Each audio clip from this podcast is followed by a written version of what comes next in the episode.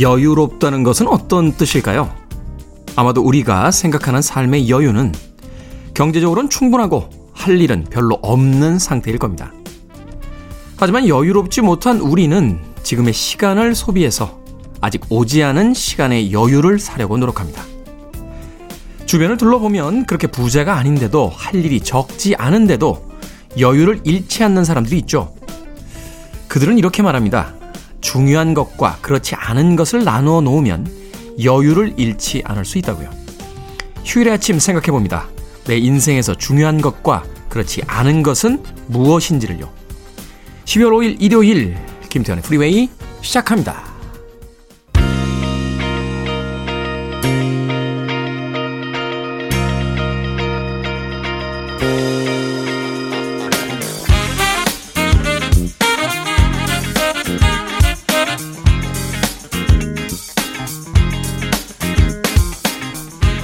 Billboard kid의 아침 선택 김태훈의 Freeway 저는 클 태 자 쓰는 태디 김태훈입니다.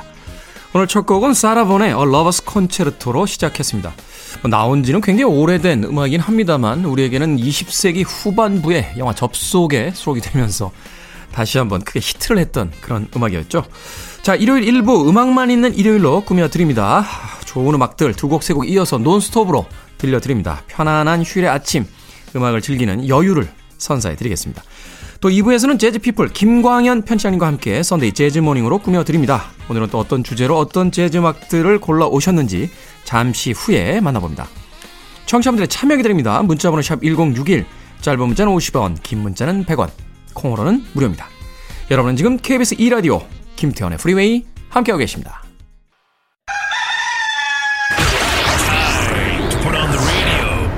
김태훈의 프리웨이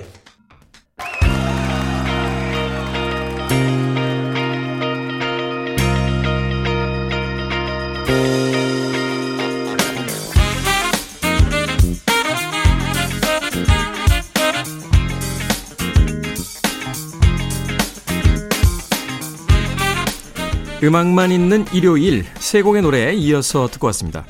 1990년대의 소위 modern rock의 대표적인 그룹들의 음악 세 곡 들었습니다. Smashing Pumpkins의 1979 그리고 Coldplay의 그 전설적인 데뷔곡이죠. Yellow 그리고 Oasis의 Whatever까지 세 곡의 음악 이어드렸습니다.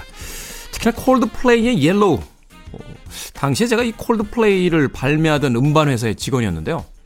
영국 본사에서 어, 당시에 이제 비디오 테이프죠. VHS 비디오 테이프 하나 왔습니다. 제목에 Cold Play라고 돼 있어서 뭐야 썰렁한 연주란 뜻이야 뭐야 이러고선 그 비디오룸에서 어, 그 Yellow라는 뮤직 비디오를 봤는데 얼마나 저예산인지 카메라 한 대로 찍었어요. 바닷가에서 저쪽 끝에서 비 맞으면서 한 남자가 노래를 부르면서 걸어오는데 걸어오다 보면 해가 뜨는 아주 단순한 그런 뮤직비디오였습니다. 근데 당시에 이 남자 가수가 정말로 뭐라고 할까요? 잘생겼다라기보다는 그 어떤 젊음의 그 향? 뭐 이런 걸 가지고 있는 아, 젊구나. 젊은 건 아름답구나. 뭐 그런 느낌을 주는 음, 그런 이미지였습니다. 바로 그 가수가 크리스 마틴이었죠. 네. Coldplay의 그 역사적인 데뷔 음반을 들었던 기억이 납니다. Smashing Pumpkins의 1979, Coldplay의 Yellow, Oasis의 Whatever 세 곡을 통해서 1990년대로 돌아가 봤습니다. 그러면 세상 사람들은 언제나 자기 시대를 현대라고 부르는 것 같아요. 90년대에 등장했던 이 새로운 조류, 새로운 흐름을 모던 락이라고 불렀으니까 그 모던 락, 현대 락으로부터도 벌써 20년 이상이 시간이 지났습니다. 자, 3563님. 매일 하루도 안 빼고 들어요. 엄청 응원도 합니다. 오래오래 어디 가시지 말고 매일 목소리 들려주세요. 처음 문자 보내도 매일 듣는 애청자입니다. 하셨습니다. 고맙습니다. 어디 갈 데가 없습니다. 옛날에는 정말 뺄뺄거리고 돌아다녔는데요. 요새는 어디 갈 데가 없습니다. 누가 그런 얘기 하더군요. 10대 때는 아무 일 없어도 나가고, 20대 때는 없는 일도 만들어서 나가고, 30대 때는 일이 있으면 나가고, 40대 때는 일이 있어도 안 나가려고 하고 50대 정도 되면 나갈 일도 없다. 이런 얘기를 하는데 제가 지금 그런 것 같아요. 예, 일이 있어도 안 나가려고 합니다. 집이 제일 좋습니다. 예, 어디 안 갑니다. 예, 집하고 KBS만 왔다 갔다 하고 있습니다. 자 K127872225님. 오늘 처음 들어와 봅니다. 양산에서 서울 올라가는 KTX 아닙니다. 심심하지 않네요. 좋아요. 라고 하셨습니다 양산에서 서울 올라오는 KTX 2시간이 안 걸리죠? 어, 부산까지 한 2시간 반 정도 가는 것 같은데 그 정도면은 저희 방송 듣기 딱 좋습니다. 네, 저희 방송. 뭐 넘치지도 않고 왜 이렇게 그 KTX나 기차 안에서 어, 또 고속버스 안에서 뭐 이렇게 하다 보면 뭐 전화 걸려고 다른 짓 하다 보면은 시간이 조금 모자랄 때가 있어요. 네. 그 동남아시아 비행기 타고 갈 때도 어, 2시간짜리 영화 두 편 보기 쉽지 않습니다. 아, 왜냐면 이제 중간에 밥 먹어야 되고요. 잠깐 졸고 뭐 다른 짓 하고 뭐 이러다 보면 한 4시간 반 정도 가는 비행에서 한 편 정도 보고 나면 다른 한 편은 이제 절반 정도밖에 못 볼 때가 있습니다. 그러니까 KTX에 최적화되어 있는 방송이다. 네, 이렇게 생각하시면 됩니다. 아, 이렇게 얘기하니까 뭐 나만 2시간 하는 것 같다. 네, 그죠? 2시간 하는 모든 라디오 방송은 KTX에서 장거리 가실 때 최적화되어 있는 어, 컨텐츠다. 이렇게 생각하시면 될 것 같습니다.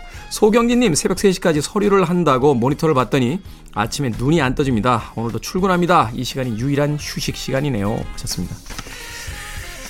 열심히 살고 계신데 언젠가 그 열심히 산 많은 일들이 보답으로 돌아올 겁니다. 열심히 산 삶을 믿어보자고요. 소경진님. 자, 음악으로 위로해 드립니다. 음악 듣는 시간이 휴식이라고 하셨으니까요. 키스 스웻과 아, 재키 맥기. 네. 재키 맥기가 함께한 Make It Last Forever. 그리고 모니카 Why I Love You So Much까지 두 곡의 음악 이어집니다.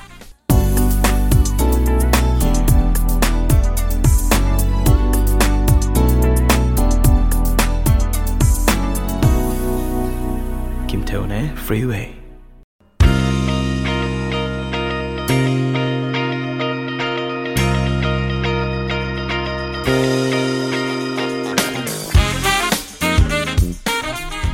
두 곡의 음악 이어서 듣고 왔습니다. 우타다 히카루의 Fly Me to the Moon 이어진 곡은 케이 코바야시의 You Were Meant for Me 자, 이 우타다 히카루와 케이 코바야시는 이제 90년대에 일본의 음악을 대표하는 그런 대표적인 R&B 가수와 또 재즈 아티스트죠.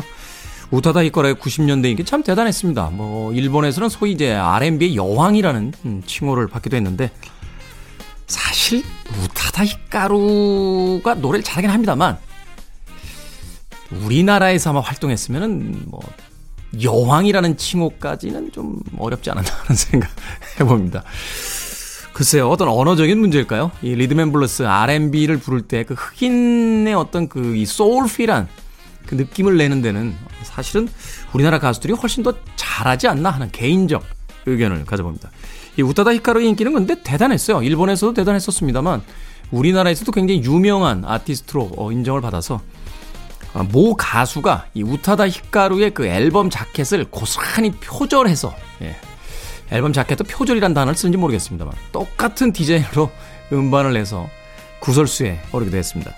자, 케이코바야시는 뭐 어, 일반적인 팬들에겐 잘 알려지지 않은 아티스트이긴 합니다만 90년대에 일본의 재즈 씬에 해성같이 등장해서 인기를 모았던 젊은 남성 아티스트였습니다. You Were Meant For Me까지 두 곡의 음악 이어서 들려드렸습니다.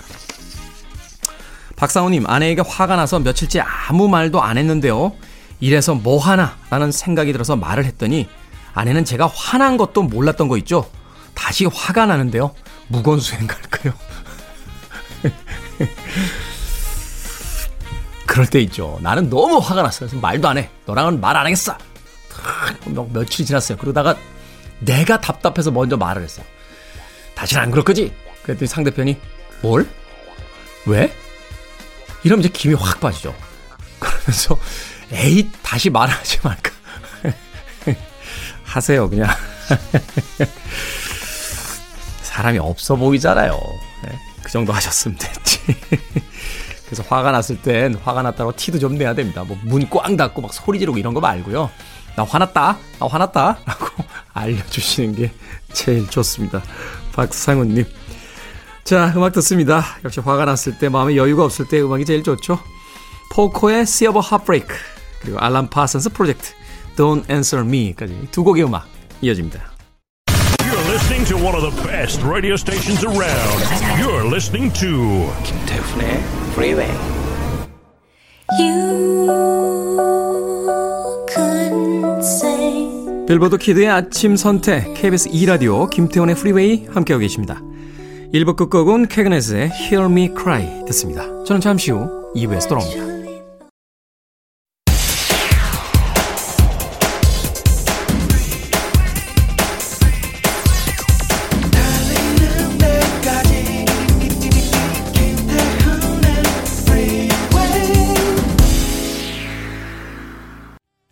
(12월 5일) 일요일 김태원의 프리웨이 2부 시작했습니다.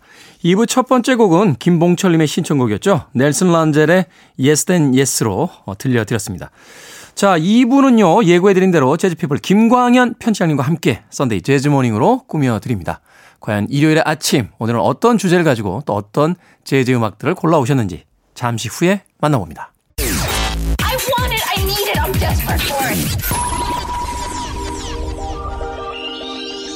Okay, let's do it. 김태훈의 프리웨이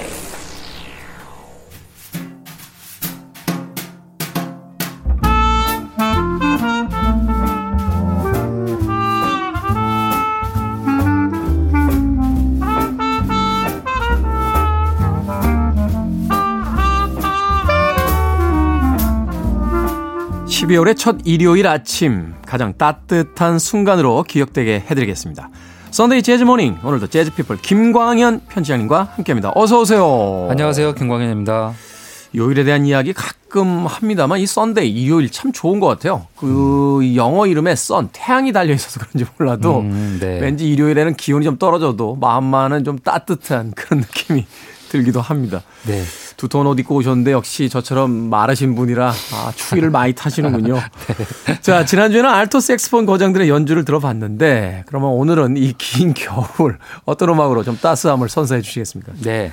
음, 일요일이 따뜻한 거는 또 어, 집에 있기 때문에 그런 것도 있겠죠. 아침에. 그렇죠. 네. 네. 출근 전쟁 아니면 등교 전쟁에서 벗어나서 자유롭게 좀 편하게 예, 음악을 들을 수 있는 시간이 아닐까 합니다. 오늘 재즈는 어, 어떤 하나의 레이블을 간혹 제가 소개해 드렸습니다. 그렇죠. 블루노트도 있었고요. 버브라는 음반사도 있었는데요. 음. 오늘은 어, 똑같이 유니버설 뮤직의 가족 중에 하나인 임펄스 레코드라는 레이블을 소개해 드리려고 합니다. 이야, 임펄스 레이블 소개해 주신다니까 굉장히 반갑네요. 네. 어, 제가 사실 임펄스 담당이었거든요. 그러시죠. 예. 그 당시 임펄스하고 뭐 GRP 그쪽 계열들을 네. 담당하셨습니다. 그 올해 이 임펄스 레코드가 설립 60주년이 되는 해입니다. 아, 그렇군요. 그래서 어. 어, 또 내년 되면은 61년이 되니까요. 네. 60주년이 다 가기 전에 예, 12월 첫째 주에 임펄스 레코드를 소개해 드리려고 하는데요. 60년이니까 뭐 꽤 오래된 곳이죠. 그렇죠. 어, 하나의 기업이 60년 이상 간다는 거는 무척 어려운 일입니다. 60년이라는 거는 이제 당대에서 그 다음 세대까지 이어졌다는 얘기가 되니까요. 음. 이 임펄스 레이블도 몇 번의 인수합병으로 모 회사는 바뀌긴 했지만 에, 레이블 로고와 함께 에, 레이블이 갖고 있는 정체성은 지금까지 이어지고 있다라고 볼 수 있습니다. 네, MCA 컴퍼니에서 이제 유니버셜로 갔고 유니버셜이 또 저 폴리그램하고 합병되면서 네. 네, 유니버셜이 이제 그 대그룹이 됐을 때 또 그쪽으로 합병이 됐던 그런 회사인데 제가 기억이 나는 게 그 임펄스는 주로 이제 정통 모던 재즈 쪽을 많이 했고 GRP는 약간 퓨, 저 퓨전 재즈 쪽에 그렇죠. 네, 아티스트들이 특화돼 있던 그런 레이블로 기억이 되고 임펄스가 가장 독특했던 건 그 digipak이라고 해서 종이 패키지의 그 앨범 케이스가 가장 인상적이었던 것 같아요. 맞습니다. 예. 어. 지금은 그 패키지가 일반화됐지만 네. 90년대만 하더라도 어 이제 공식적인 용어는 jewel case라고 해서 플라스틱이 되는 거죠. 그렇죠. 근데 거기에 이제 두꺼운 판지를 이용해서 종이로 해 가지고 뭔가 좀더 고급스럽게 음. 이렇게 포장을 임펄스가 했고요. 그리고 임펄스 레코드를 아마 재즈 팬들이 기억하는 거는 그 아주 이- 그 독특한 로고가 있습니다. 로고 있죠. 타입 심볼 네. 마크인데요. 동그란 원 안에 그 소문자 I가 아 하나는 바로 서 있고 하나는, 하나는 거꾸로 거꾸로, 뒤집어져 예. 뒤집어서 거꾸로 서 있는 로고인데요. 이 로고가 생겨난 또 재미난 이야기가 있습니다. 네. 이 임펄스 레코드의 임펄스는 처음에 펄스가 시작이었다고 합니다. 펄스. 예, 뭐 맥박 뭐 그런 뜻이겠죠. 활기차다라는 뜻도 있다고 하는데요. 음. 이 펄스 레코드로 시작을 하려다가 이 등록을 하다 보니까 뭐 이 당시에도 뭐 URL도 따야 되고 뭐 여러 가지가 있었겠죠. 그렇죠. 그래서 이제 펄스를 등록하려고 했는데 먼저 있었다고 합니다. 아, 펄스 레코드라는 곳이 펄스 레코드가. 뭐 인디 쪽에 있어 가지고요. 어떻게 할까 고민하다 거기다가 이제 IM을 붙여서 IM. 임펄스로 하자라는 음. 얘기가 나왔고요. 거기에 이제 같이 이 연주하던 음, 아티스트 물론 대선배긴 하지만 토니 스콧이라는 토니 스콧. 스윙 시대 때 연주했던 클라리넷 주자가 있는데요. 네. 이 토니 스콧의 아내인 프란스 스콧이 이 임펄스의 I를 소문자로 하자. 음. 지금은 음, 글자 typographic에서 일부러 다 소문자로 쓰는 경우도 많이 있죠. 네. 예, 그래서 어, 이 임펄스는 아주 오래 전에 60년대 이미 예, 보통 첫 그 철자는 대문자로 쓰는 걸 대문자로. 생략하고 음. 소문자로 해가지고요 앞에 에, 아이와. 아이와 아, 뒤에 이제 이 아이는 어, 표기가 되는 건 이제 느낌표를 느낌표. 추가해가지고요 아이와 느낌표를 이제 수미상관이라고 해야 되나요? 앞뒤가 이렇게 똑같이 예, 네. 로고 타입을 했습니다. 그래서 지금 음반 재즈 음반 보시면 이제 그 등이라고 하죠. 옆면을 보시면 동그란 아, 원 안에 임펄스 느낌표까지 음. 되어 있는 음반들이 아마 재즈 팬들 몇 개 있으실 겁니다. 네, 그 아주 그 뭐라고 할까요? 그 황금색의 노란색과 이제 검은색 이 두 네, 색이 이제 그 맞습니다. 배색으로 이제 상징색인데 멀리서도 이렇게 임펄스 레이블은 패키지를 딱 보면 아 아, 임펄스구나라고 딱 느낄 수 있잖아요. 그렇죠. 예. 음반을 사러 갈 때 보통 그 옆면만 이렇게 꼽혀 있으니까 그걸 네. 보는데요. 임펄스는 동일한 디자인 컨셉을 음. 갖고 있어서 금방 눈에 띄었는데요. 안 하나 또좀 아쉬운 면은 이제 이 오렌지색이죠. 네. yellow 계통인데 그게 이제 빛에 언제나 먼저 바래집니다. 바래죠. 그래서 이제 잘 듣지 않고 가만히 CD장에 넣어놓는 임펄스 레코드들은 이 노란색이 이제 약간 옅은 노란색, 옅은 노란색. 그리고 이제 하얀색으로 변색이 되죠. 음, 네. 그렇군요. 사실은 이게 저희가 이제 90년대 처음 임펄스 이제 국내에서 직접 그 라이센스화 할 때 필름이라든지 이렇게 parts라고 하는데 음원이 이제 마스터 테이프로 오면은 굉장히 훌륭한데 음. 예산 아끼느라고 반사분해를 했어요. 음, 그래서 색감이 제대로 안 나와가지고 욕을 엄청 먹었던 기억이 나. 그, 예, 반사분해라는 게 이제 원래 필름이 오지 않고 원본 데이터를 뭐 스캔해가지고. 스캔해가지고 하는 예, 바람에. 네. 그렇죠. 예전에는 그래서 이제 그래서 이제 수입 음반이라고 얘기하는 음. 에, 직접 수입된 오리지널 음반, 뭐 그걸 오리지널 음반이라고 하는 것도 좀 그렇긴 좀 하지만 이상하긴 합니다만. 예, 수입반을 이제 선호하는 경향이 있었죠. 네. 뭐 요새는 그렇지 않으니까요. 워낙 기술이 좋으니까. 자, 임펄스 레이블 중에 첫 번째로 소개해 주실 거 어떤 곡입니까? 네, 예, 첫 시작이었죠. 1961년 임펄스 레코드 로- 로고를 달고 어, 처음 발매된 음반이 있습니다. 음. 예, 트럼본 주자 두 명이 같이 있습니다. 트럼본 네. 주자가 두 명이 하는 거는 극히 드문 편성인데요. 모던 재즈의 거장인 J.J. 존슨과 J.J. 존슨. 아, 동료인 카이 와인딩이 같이 연주하는 The Great Kai and J.J. 라는 음반인데요. 그 중에서 델로니어스 몽크의 대표곡이죠. Blue Monk를 골라봤습니다. 네, 트럼본의 속주 시대를 열었던 J.J. 존슨과 카이 와인딩이 함께한 Blue Monk 듣습니다. J.J. 존슨과 카이 와인딩이 함께한 Blue Monk 듣고 왔습니다. KBS 2라디오 김태훈의 프리웨이 재즈피플 김광현 편집장과 함께하는 썬데이 재즈모닝 오늘은 올해 설립 60주년을 맞은 임펄스 레코드의 대표작들을 들어보고 있습니다. 자, 다음 곡 소개를 좀 해주시죠. 예, 임펄스 레코드를 어, 생각할 때 에, 빠지지 않는 아티스트가 한 명 있습니다. 존 콜트레인입니다. 존 콜트레인. 예, 프레스티지에서도 음반을 내고 블루노트에서도 내고 몇몇 음반에서 냈지만 에, 존 콜트레인을 대표하는 레이블 하면은 뭐 단연 임펄스 레코드가 손에 꼽히는데요. 존 콜트레인의 이제 대표작이라고 하는 A Love Supreme이나 맞습니다. 뭐 발라드 음반 같은 경우가 그렇죠. 이제 임펄스에서 나왔죠. 맞습니다. 네. 그리고 어, 67년 세상을 떠나기 전까지 에, 후반에는 이제 약간 아방가르드 네. 프리 재즈로 어, 바뀌게 되는데요. 그 역사적인 아방가르드 재즈가 다 임펄스에 에, 녹음이 되어 있습니다. 그래서 어, 임펄스 그 레코드를 할 그 소개를 할 때 존 콜트레인의 리더작도 중요하지만 네. 존 콜트레인이 에, 동료와 아니면 선배와 같이 한 아, 이런 뭐 랑데부 음반들도 꽤 있습니다. 그래서 그 중에 에, 명반을 하나 골랐는데요. 대 선배가 되겠죠. 스윙 시대 때 거장인 듀크 엘링턴. 듀크 엘링턴. 예, 듀크 엘링턴이 임펄스에서 낸다는 건 상상도 못했을 때인데요. 네. 예, 이 당시에는 이제 콜롬비아 소속이었죠. 그렇죠. 예, 듀크 엘링턴이 임펄스에 와서 존 콜트레인과 같이 낸 음반이 있습니다. 1963년작 듀크 엘링턴 and 존 콜트레인이라는 뭐 어떤 수식어도 필요 없죠. 이 두 사람의 거장이니까. 네, 맞습니다. 이름만 있으면은 그 음반이 바로 명반이 예, 되는 것 같습니다. 아, 이 듀크 엘링턴은 그 피아노 연주가 뭐 아주 속주를 한다든지 뭐 과감한 연주를 한다든지 그런 것보다는 이제 작곡과 밴드 자신의 오케스트라를 이끄는 것이 중요한데요. 네. 여기에서도 어, 존 콜트레인의 그 과감한 연주를 약간 보필하는 어떻게 보면 아버지와 아들 정도의 느낌이 나는 아, 그 정도 세대 차이가 그렇게 나는군요. 되죠. 어, 존 콜트레인이 20년대생이고 네. 어, 듀크 엘링턴은 1800년도 후반이니까요. 음. 90년대가 되니까 한 뭐 그 정도 차이가 나는 그러네요. 것 같습니다.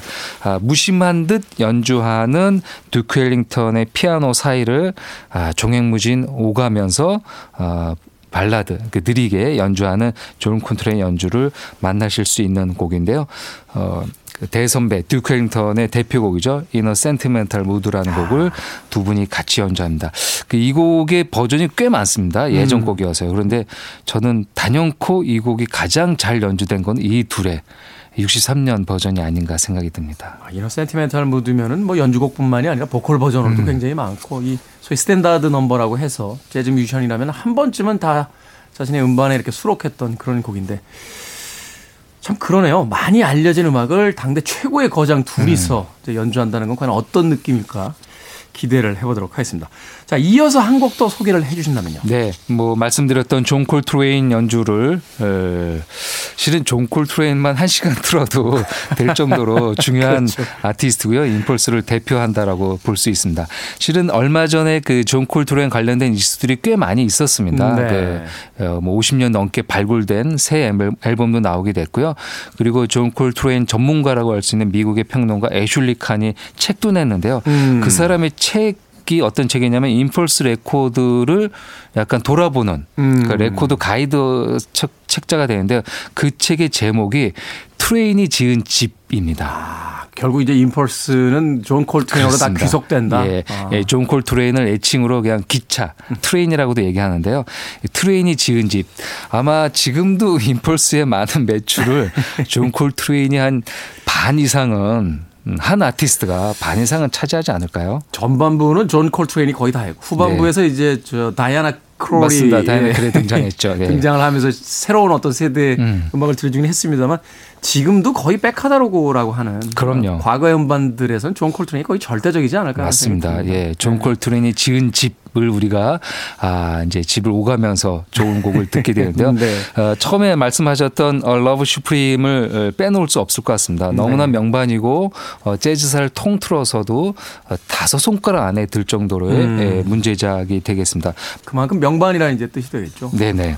어, 이 Love Supreme 음반 중에서는 어떤 곡 듣습니까? 네, 이 곡은 네 개의 곡으로 나눠져 있는데요. 두 번째 곡이 되겠죠. Resolution이라는 결심이라는 뜻을 갖고 있는 곡을 한번 들려드리도록 하겠습니다. 하나의 이제 거대한 컨셉 음반인데 네. 그중에서 두 번째 파트로 나와 있는 이제 Resolution이라는 곡. 자, 듀크 엘링턴과 존 콜트레인이 함께한 In a Sentimental Mood 그리고 이어지는 곡은 존 콜트레인의 리더작 A Love Supreme 중에서 Resolution 두 곡의 음악 이어드립니다.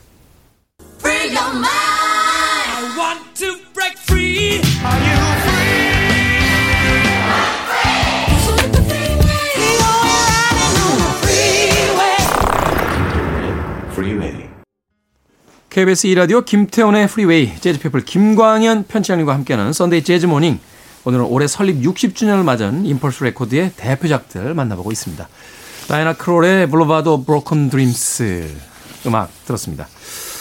앞선 이제 존 콜트레인의 음악이 이어진 다이애나 크롤의 음악인데 소개를 좀 해주시죠. 네, 그 다이애나 크롤은 음, 정통 재즈, 프리 재즈를 이제 6, 70년대 하다가 아, 대체적으로 이제 재즈 음반사들이 70년대 가면서 조금 어, 뭐 힘든 상황을 겪- 겪게 되죠. 네. 예, 락과 디스코로 인해서 어, 재즈를 이제 일반 팬들이 안 듣는 상황에서 어렵다가요.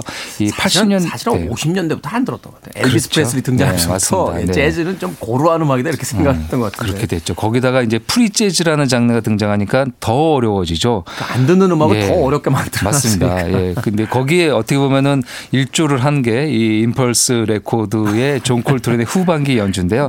존 콜트레인 사후에도 이 파로아 샌더스나 맨맷 그, 그 아방가르드한 계열 연주자들이 임펄스에서 많이 냈습니다. 선 라 뭐 이런 맞습니다. 아티스트. 선 라도 네, 있었고요. 그래서 그런 아티스트들로 인해서 좀 어, 분위기가 가라앉는 상황에서 이 80년대 넘어가면서 어, 이제 인수합병을 거치면서 새로운 연주자들을 대거 어, 임펄스에서 어, 유입을 시킵니다. 네. 어, 스카웃을 하게 된 것이죠. 어, 마이클 브레커도 그 당시에 이제 임펄스에서 내게 되고요.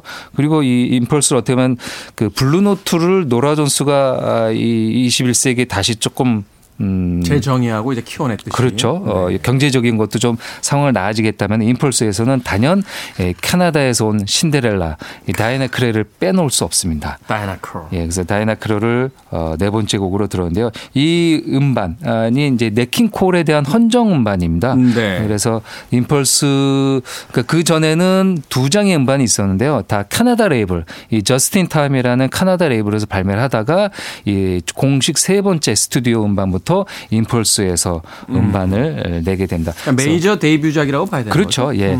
보통 이제 그 말씀하신 메이저 데뷔 데뷔작이라고 얘기하죠. 이제 로컬에서 냈던 것들도 물론 정규작으로 치지만 그 재즈라는 것은 어쨌든 미국에서 데뷔를 하고 미국 레이블을 달고 나오는 게 중요하니까요. 그 메이저 데뷔작이 되는 것 같습니다. 네. 그 그리고 이 곡은 아마 아 우리나라 음악 팬들, 영화 팬들은 그 영화에서 어 장국영이 나왔던 Happy Together에서 Happy Together. 이 장국영이 불렀던 곡으로도 음. 알고 계신 것 같습니다. 아, 스탠더드 넘버라고 네. 알려진 곡이죠. 이 다이애나 크롤이 등장과 함께 이제 머라이 캐리, 재즈의 머라이 캐리라고 불렸던 게 임펄스 사장님하고 사귀었잖아요. 음, 토미 리프마하고. 그런가요? 아, 제가 그 연애 쪽은 제가 잘, 잘 몰라가지고.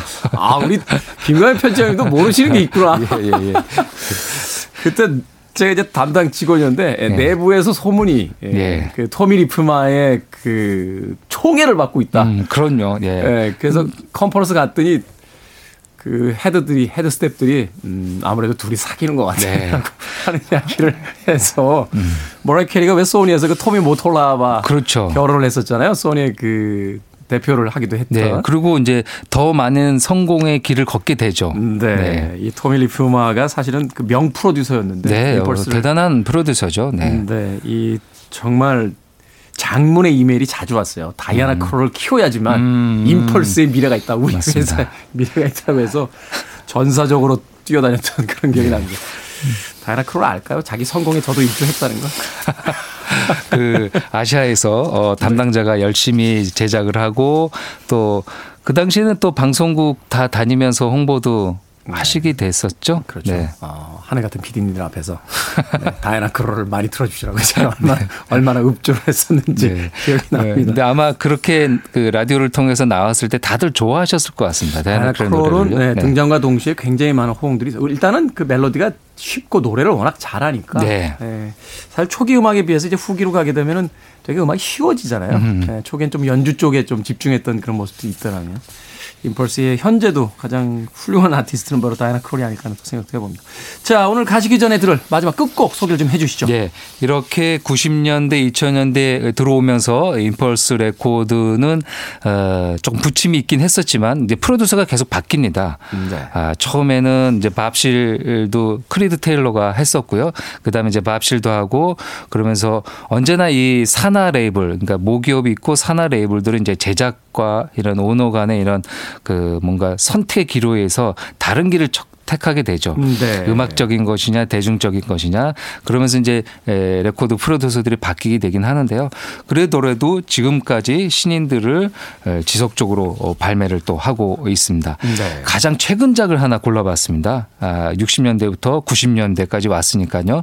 올해 발표된 신보 중에 에, 하피스트가 있습니다. 하프 연주자. 하프 연주자. 예, 재즈에서 하프는 굉장히 드물죠. 클래식에서는 뭐 연주자들이 가끔 있습니다만 네. 이 재즈에서는 쉽지 않은 그 그럼요. 파트인데요. 네, 어. 그 음색도 그렇고 이 관악기나 아니면 일렉트릭 파트에서 묻히기 마련입니다. 음. 하피스트는요.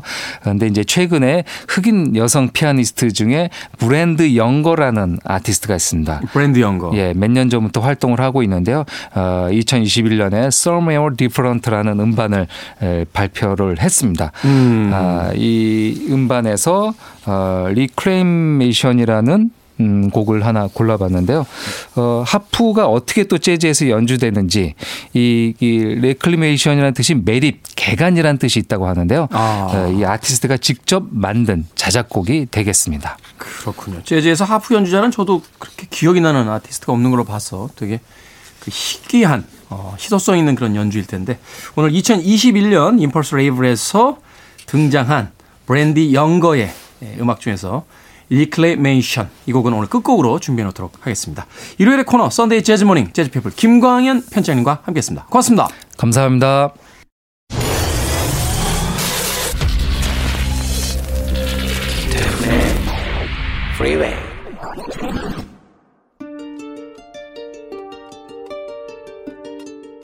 KBS 2라디오 김태원의 프리웨이 오늘 방송 여기까지입니다.